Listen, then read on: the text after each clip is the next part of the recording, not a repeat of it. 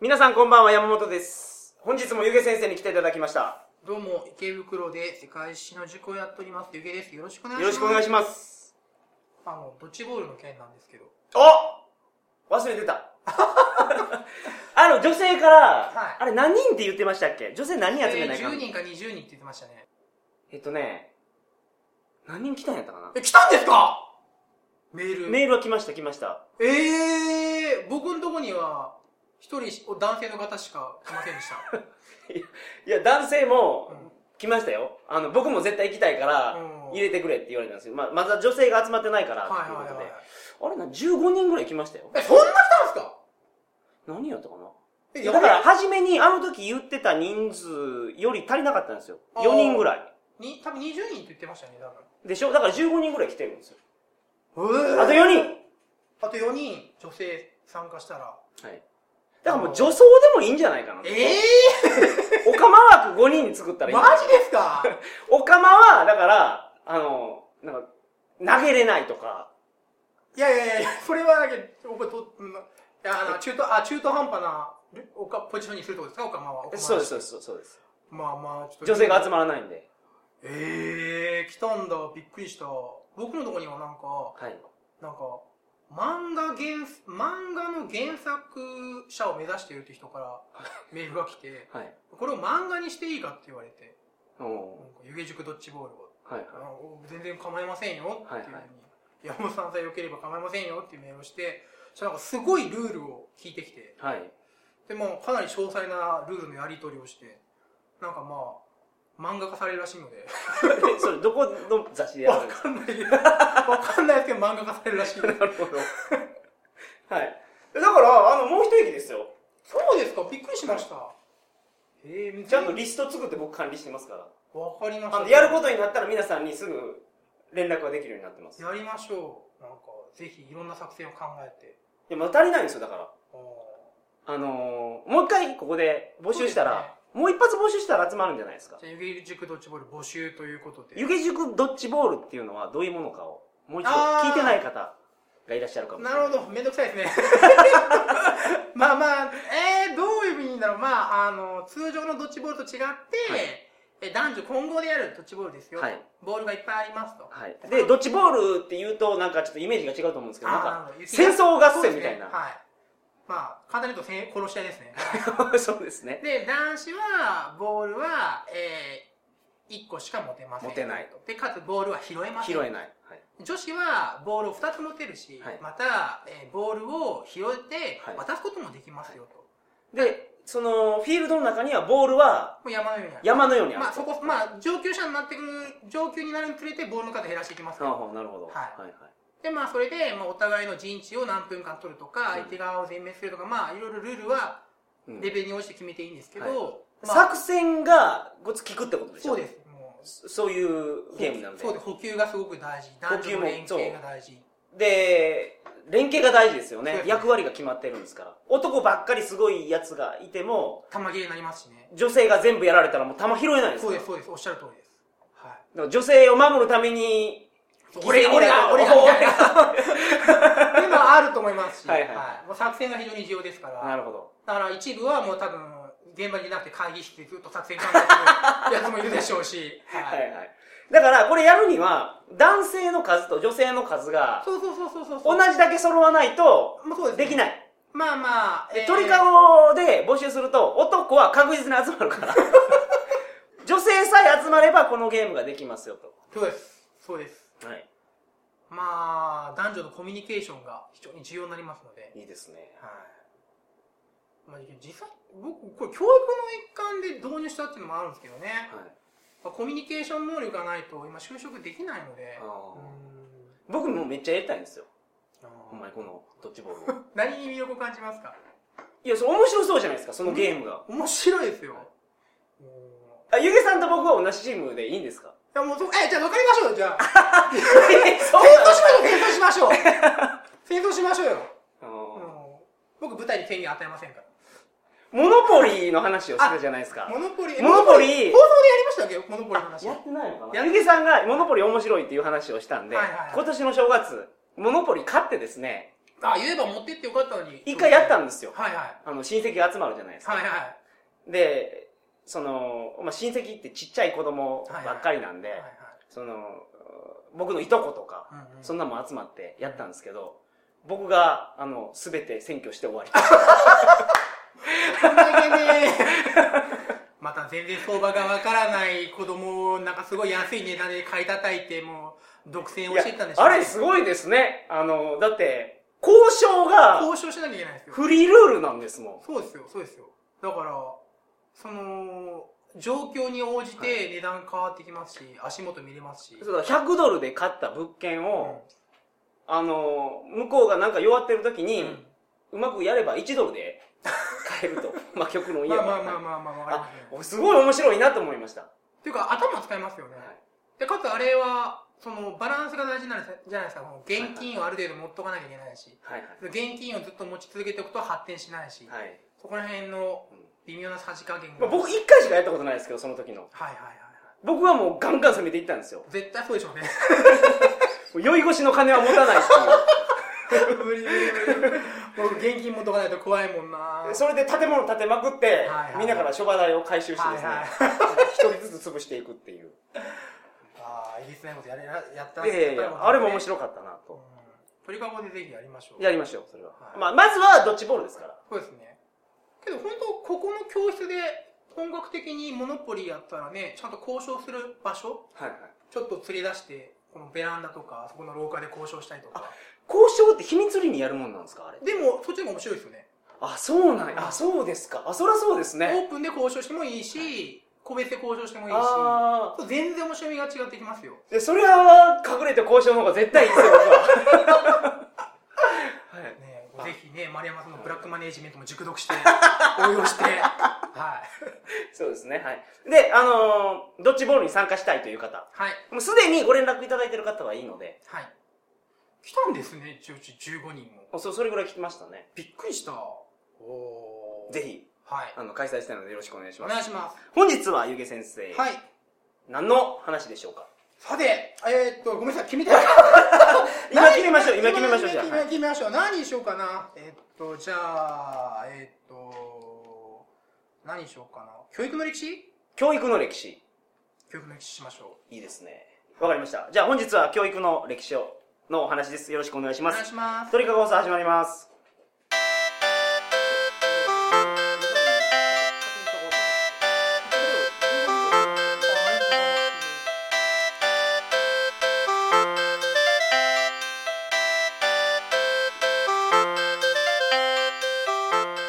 改めましてこんばんは2013年4月12日金曜日鳥かご放送第379回をお送りします番組に関するお問い合わせは info.tkago.net info.tkago.net までよろしくお願いしますお願いします。教育はい。まあ、どうしましょう。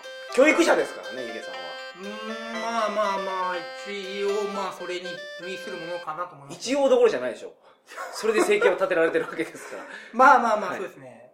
えっ、と、大学とらはい。小学校ってう、ん。どっちが歴史上出てくるの早いと思いますうん大学でしょうねうわすげえ正解ですね、はいなんで小学校遅くて大学早いかわかります？小学校ってはい。かなりその国の設備とか国のシステムががっちりしないと小学校みたいな考え方できないと思うんですよ。すげえ！そうでしょだって。すごいそうです、はい小学近代の象徴ですもん小学校ってのは。いはい、だってあのーアホばっかりやったら国がいかんなるから義務教育して平均的な底上げをしよう識字率を上げようとかいう考え方が小学生やと思うんですよ。ああまあそれもありますね。まあ小工業が工業が発達すると、はいまあマニュアル読めなきゃいけないので、うん。識字率上げましょう。で小学校っていう発想ありますね、でそうそういう時代で野武士ばっかりみたいな時でも、なんか頭やつらはいたと思うんですよ。はいはいはいはい。その何人かに1人。わからないですよ。そう50人に1人とか100人に1人かもしれないですけど、うんそんな人たちが学び部屋としてその大学みたいなやつがはいはい。一番初めに大人が勉強を始めたと思います。そうですね。一番最初やっぱりそのなんで学校ができたかというと、はい。そのまあ徴税が発生するんですよね。税金を取るっていう、はい。で徴税するときにこの必ず記録をしなきゃいけないから、そのために、まあ、大学ができますよと。高等教育機関ができますよと。はいで、それから、まあ、時代が経ってくると、さっき言ったように工業が発展するから、はい。農業だけじゃないから、じゃあ、学校を作りましょうね、うん。もあるんですけど、もう一つは、その、国民教育。うん。その、日本国民を作るよっていう。うんそのために、こう小学校を作るわけですよね。はいはいはい。例えば、その、山本さんは、小学校1年生の時に、うん。その国語を強制させられるわけじゃないですか。はい。すごく違和感なかったですか？だって、喋ってる言葉と全然違う言葉が書いてあるわけじゃないですか。まあ土佐弁ですからね僕。ダギャー、ダギャー、ダギャーはなんか、名古屋ですからね。はい。だんだんせよとは乗ってないじゃないですか。はいはい持ってないですね。あれすごく違和感ないですか、あ違和感なかったっすめねちゃめちゃありましたよ。バッテンとかまあ、しかしのこと、九州だとバッテンとか、はいはえー、まあ、例えば、それは、えー、とっとっと、とっとっととかいうことわかります、い。その席とっとうと。そうです。とっとっと、僕のもんだよ、はい。キープしますよって言うんですね。で載ってないですよ、日頃使ってる言葉が全然。うなんじゃこりゃ！だから僕はあの高知県っていうのはかなり閉ざされた空間やと思って出たかったんですよでもちろんその大阪とか東京に行きたかっただけじゃなくて海外に出たいっていうのが多分そこから始まってると思います。あと、テレビのチャンネルが2チャンネルしかなかったっていう民放が。あれですよね、なんか多分昼、あの、ゴールデンタイムにお昼休みやう休憩 まあそうですね。あの5時からやってました。いいと思うわ。いやーいやですごくまあ違和感があったんですけど、はい。でまああれはね北海道から沖縄までみんな同じ言葉を話しましょうと、うんうん。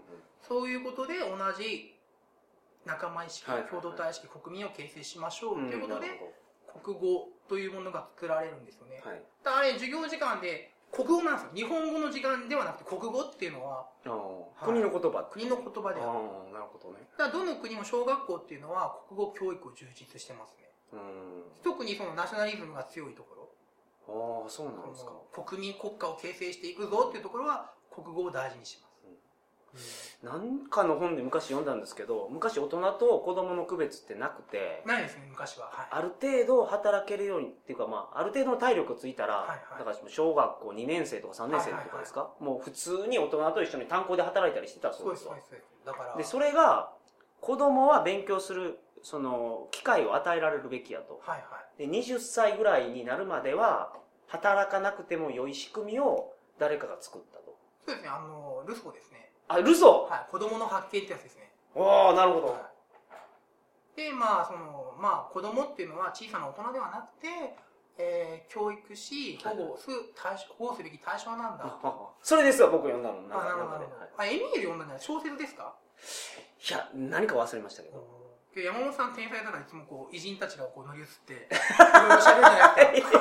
この前のフロイトとかもそうだしすごいなーって。いや僕本とかあんま読まないですけどネットでなんかそういうのを、はいはいはい。あの散文を読んでいくんで、はいはいはいそういうのがちょっと残ってたりするんですよ。いやいやいいと思いますよ全然。だから子供まあだからそうですね、まあ、話元に戻して小学まあ、えー小学校で国語を充実したりとか、はい。音楽ですよね。うん音楽教育ってなんでするかわかります？うんなんでなんでしょうね。あの別にねひひななんで音楽教育をするかって話ですよ。はい。小学校で、大学では音楽教育ないでしょ、まあ、音楽大学は除いて。えそうですね。うん。なるほ初等教育どの国も音楽教育あるんですよね。どはい。これ理由わかります？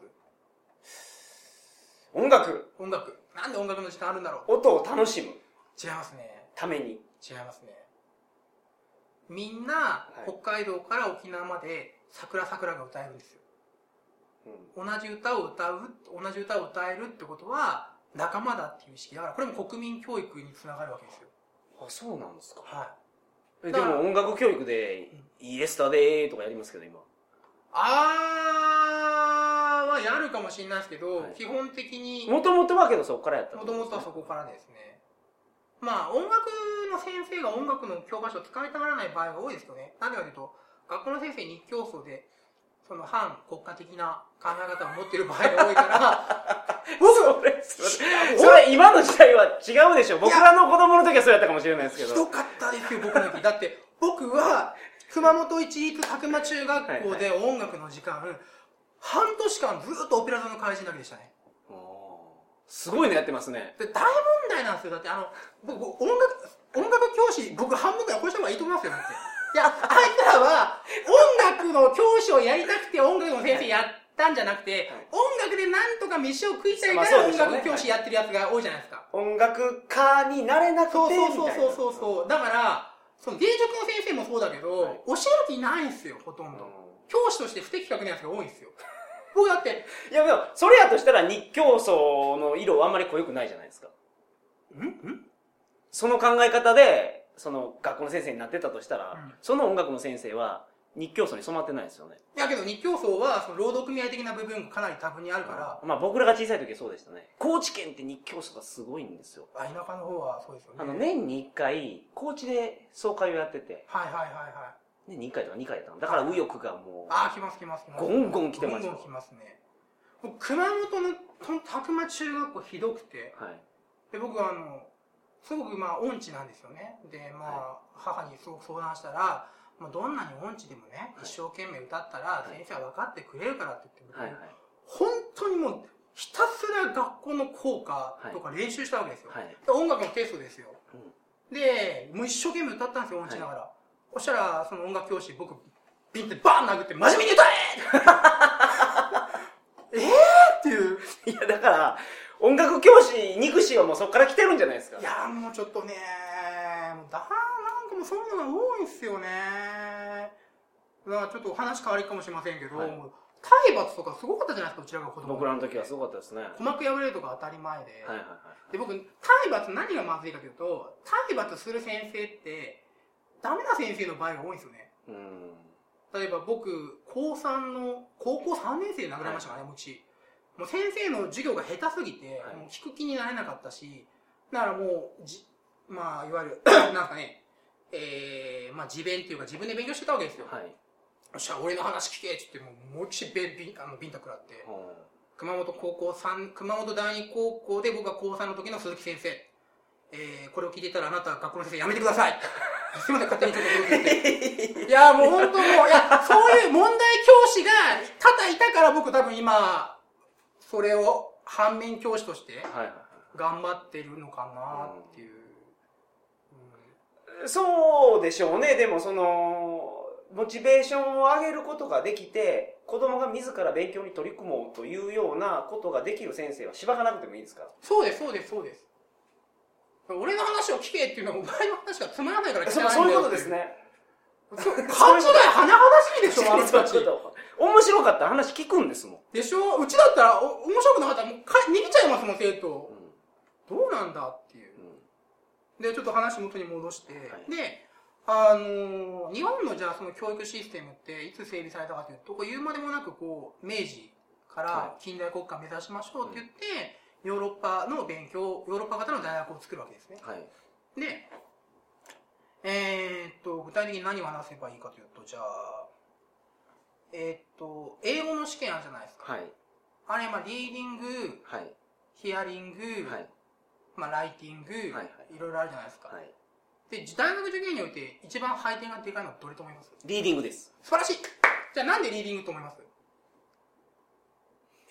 長文問題の方が問題いっぱいあるからやと思ったんですけど。いやいや明治の時に、まず、なんで外国語を勉強しなきゃいけないかというと、遅れた日本は進んだ外国の文献を読んではいはいは先進国化していきましょうって話だから、いなるほど。その本を読めなきゃいけないっていうのがあったんですよ。だからリーディングがやたらに試験に出てて。はい。でもそういう時代じゃないのにやっぱり未だにリーディングがメイン。うん。今だともう日本ね、世界で3番目の経済大国ですから、は話せないといけないスピーキングが大事なのにい、うん。まあ実際会うからリスニングが大事なのに、はい。ぱそこら辺の配点っていうのがやっぱりまだ低い。はい。まあ、ようやくセンター試験もね、こう数年前にリスニング導入してっていううん話題になりましたけど、はい。まだまだっていう、だから教育なかなか変わらないですよね。うん。で、それに、あと、外国語？はい。二外何、第二外国語何取りました？ドイツ語です。ああ。で、使いますドイツ語。使わ おかしな話なんですよ。全く使わない全く使わない。僕もドイツ語なんですけど、はい全く使わないのに、なんでドイツ語かフランス語が、まあ、英語はまあ、ね、第一外国語じゃないですか。で、ドイツ語かフランス語。うんで、なんでかというと、これ、明治の時代に先進国は、なるほど。フランス、ドイツフランスやったわけですねとアメリカ、イギリスだったから、はいはいはいでもフランス、ドイツってそういったいろんな地位が低下してるのに、いまだにフランス語、ドイツ語をやらされる。うんこれなんでかというと、大学の先生たちが自分たちの職を維持したいわけです。なるほど。理研覚悟やったんですか？そうそうです、だって。みんな大学入って、抽選やるときに、はいそのみんな中国語とか韓国語を選びたがるわけですよ。はいはいはい。使うじゃないですか、中国語とか。けど、中国語の先生とか少ないから、抽選でドイツ語とかフランス語に回されるんですよ、使わないなる。ほど。めちゃくちゃじゃないですか。うんそれめちゃめちゃですね。で、こ、ちょっとここからもし問題があったら、はいあの、編集して切ってもらっていいですか？はい、わかりました。ちょっと僕は問題がある発言を今からすると。は い僕はあの、今、あの、大分大学と裁判しようかなと。あの僕の母校ですね、大分大学経済学部と裁判しようということで、裁判の準備をしているんですね。はい。はい。で、なんで裁判するかというと、えー、僕の大学2年生、大学1年生の時のドイツ語の先生。はい。はい。えー、安岡正義先生ですね。えちょっと待ってください。裁判やる前に、それ、これ公開してしまっていいんですか？ー、え、まあ問題ありますか？いやいや、わかわからないですけど、ゆげさんに問題なかったら僕はいいですあ、よ僕は大丈夫です。わかりましたはいでもこの先生、まあ僕ドイツ語を取ってたんですけど、まあ、点数が、こう、まあちゃんと64点取ったんですよね。はい。けどまあ、授業態度が悪いって言って、点数引かれて留年になってと。はい。で僕はあのーうちが貧しかったので、母子家庭だったので、はい留年はすごくダメージがでかかったんですよ。うん授業料免除も全部吹っ飛んだし、はい。奨学金ももらえなくなったので。はい。で、この、なんでじゃあ授業態度が悪いって話になったかというと、うん。その、先生が教科書と同じものを板書してたんですよ。はい。で、それを、その、時間の無駄だからやめてくれってたんですよ。うん。で、それがやっぱり気に食わなかったみたいで。はいはいはい。で、なんであの先生方は板書するかわかります？なんででしょうね。昔書いてるんですもんね。そうですよ教科書に。昔教科書なかったんですよ。昔は教科書がなくて紙が貴重だったから、はその教科書とかがないから板書してて、で、それをみんなが書き写してって、はいまたその先生が、その、先生になったら、あその生徒が先生になったらまた板書してって、はいはいはいはいこう、まあ、伝言ゲームみたいな、うんその、コピー、で、今はもう教科書あるじゃないですか。ありますね。で、また、ね、いろん技術が変わって、媒体も変わってるのに、授業のやり方は変わらない。はいはい。で、それはなんでかというと、日本にも本当にこう長きにわたって染み渡ってるこう、儒教精神がうん。あって、先生が偉い、はい。生徒は偉くないって言って、まあ僕みたいな被害者出てくると思うんですよね。うん。僕なんかまだまだいい方で、その先生とか結構、大学生殴ってましたからね。うん目の前に見ましたけど、うん、なんでこんな無茶苦茶なんだろう。で、それは、だって、単位認定権を持ってるじゃないですか。はい。で、逆らえないわけですよ。そうですね。で、僕みたいな塾だったら、もう別に湯気のとこじゃいかん、湯気から教わんなくて、河合塾に行こうや、寸大に行こうやって言ってるんですけど、それができない、大学とかは。うん。だからなんかもう、全部、なんか今の教育システム、そういう会員制とかいうのも、大学ごと、なんすかね、間違ってて、もう、みん、先生方がそれぞれもう全部教室持って、うんそれぞれがみんな教えてこう、生徒が流動できるようなシステムが必要なんかなと僕は思うんですけどね。うーん。なんかちょっとは取り留めのない話になったなりましたけど、いや、その先生、訴えてどうするんですか？俺の青春を返せって。僕の青春を返せって。だって。僕、本当僕、え、だってうちも母子家庭だったから、本当に貧しくて、うん。まあ、仕送りが月4万円だったんですよね。はい。で、それで、まあ、アルバイトして奨学金もらってってやってたんですけど、もうそれ全部吹っ飛んだから、うん。もう本当にもうなんか極貧な、はいはい。パンの耳とか普通にかじってましたよ。僕あの、どうしても一回お肉食べたくて、はい。けどもう肉とか買えないわけですよ。はい。で、スーパーで愛犬用肉売ってて、愛犬？愛犬？用肉、あの、犬用のお肉ですよ。あ、なるほど。で、これフライパンで焼くと。はい。まずなんか匂いがすごいんですよね。なんかちょっと普通の肉ではないなと。うん。で、食べてみて、もうなんかもう、案の定吐くぐらいまずくてっていう。そう全部その安岡正義先生が悪いんですよ。やもうこれ大分大学で僕本当訴えるんでもう今準備してるんでまずかったら切ってくださいこう編集してくださいわかりましたはいはいなんかもう自分のなんすかねちょっとなんか最近いけませんねなんか鳥かごを使って自分の思いをぶちまけてる なんかどんどんどんどんなんかはいなんか。整合性のない話を続けてる私がいて、大変恐縮でございます。いえいえ大丈夫ですよ。はい。お時間ですか？もうそんな感じなんはいですけど、どうもすいませんでした。いえいえその教育の歴史っていうのはまあ前段にちょっとしてもらったから大丈夫だと思うんですけど。ゆげさんは最近あれですね。塾経営はうまくいってるんですから。いやーけど今年はけ合格実績は今年上げましたけど相当これ金かけたのでまあその無料授業いっぱいやったりとかいろいろやったのでまあちょっと採算的にはどうかなっていうのはありますね。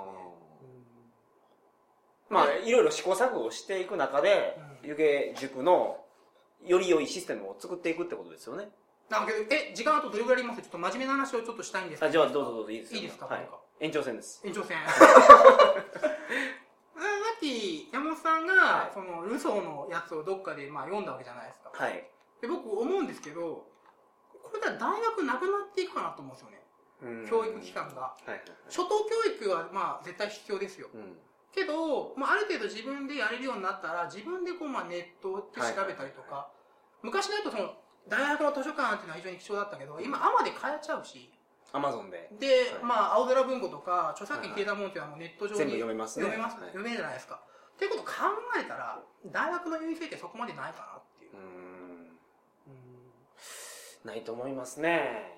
そうですね。だから昔はね大学出てたからみたいなのありますけどこれから多分優秀であるがゆえに別に大学行かなくていや自分で勉強できるしっていうのが出てくるので大卒に逆にこうあまり意味がなくなる時代になるのかなっていう。うん。いやその兆しはちょっとあると思いますよ。うん。もうすでに。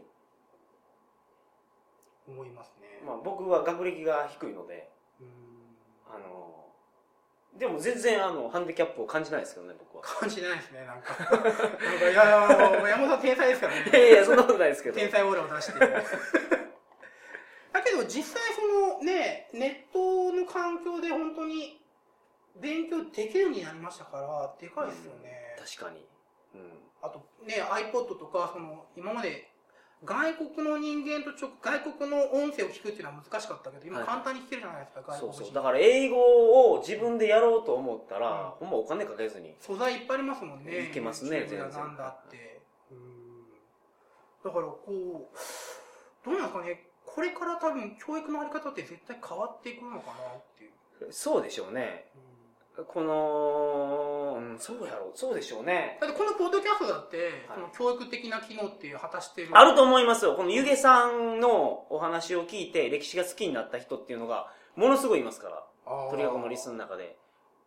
その学生の時湯気さんみたいな先生に会いたかったと。ああ安岡正義みたいな先生に会わなくてよかった。もうそれ訴えるのまた 安岡マジ待っとれ待っとれって。お前大学どんどんと退職できると思うなよっていう。いや僕若い時にあんなひどいことされて若いかったから大人になったら分かるのかなと思ったんですよ。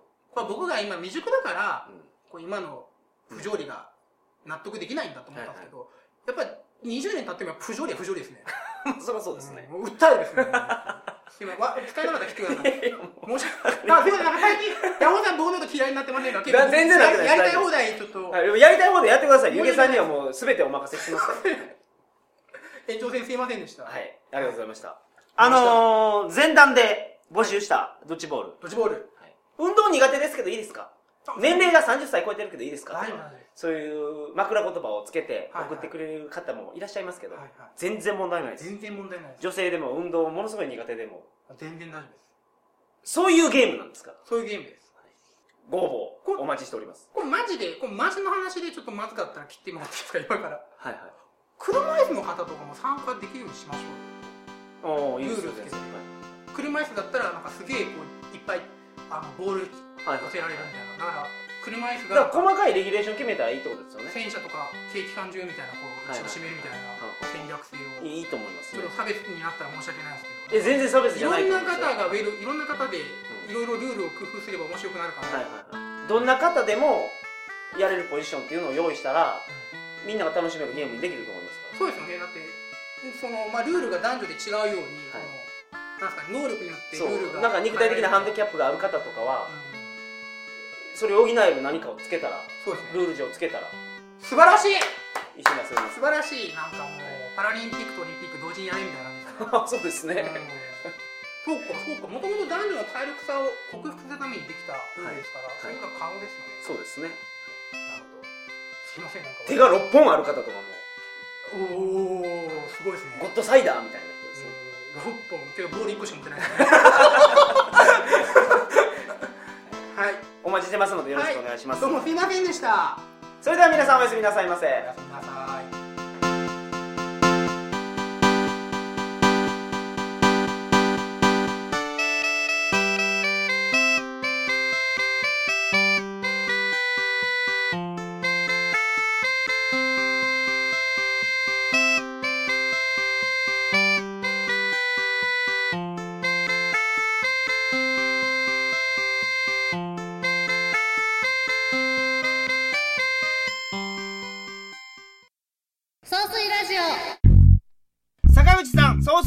の CM 始まりましうわなんですってマジですか？これね破天荒。初の試みなんですけどそうはいはい。何も決めずに CM を撮ろうと。うんそう。30秒って30秒で終わらせるよこれ。言うとくけど。何分から始まった。か坂口さんはうん。大型バイク免許を持ってることが持ってんねん持ってんねん持ってんね。ん持ってることだけが自慢なんですよ。でも大型バイクは持ってないですよ、ええ。そんな我々がはい何やってるんですか？総水ラジオ聞いてください。ありがとうございました。終わりかよ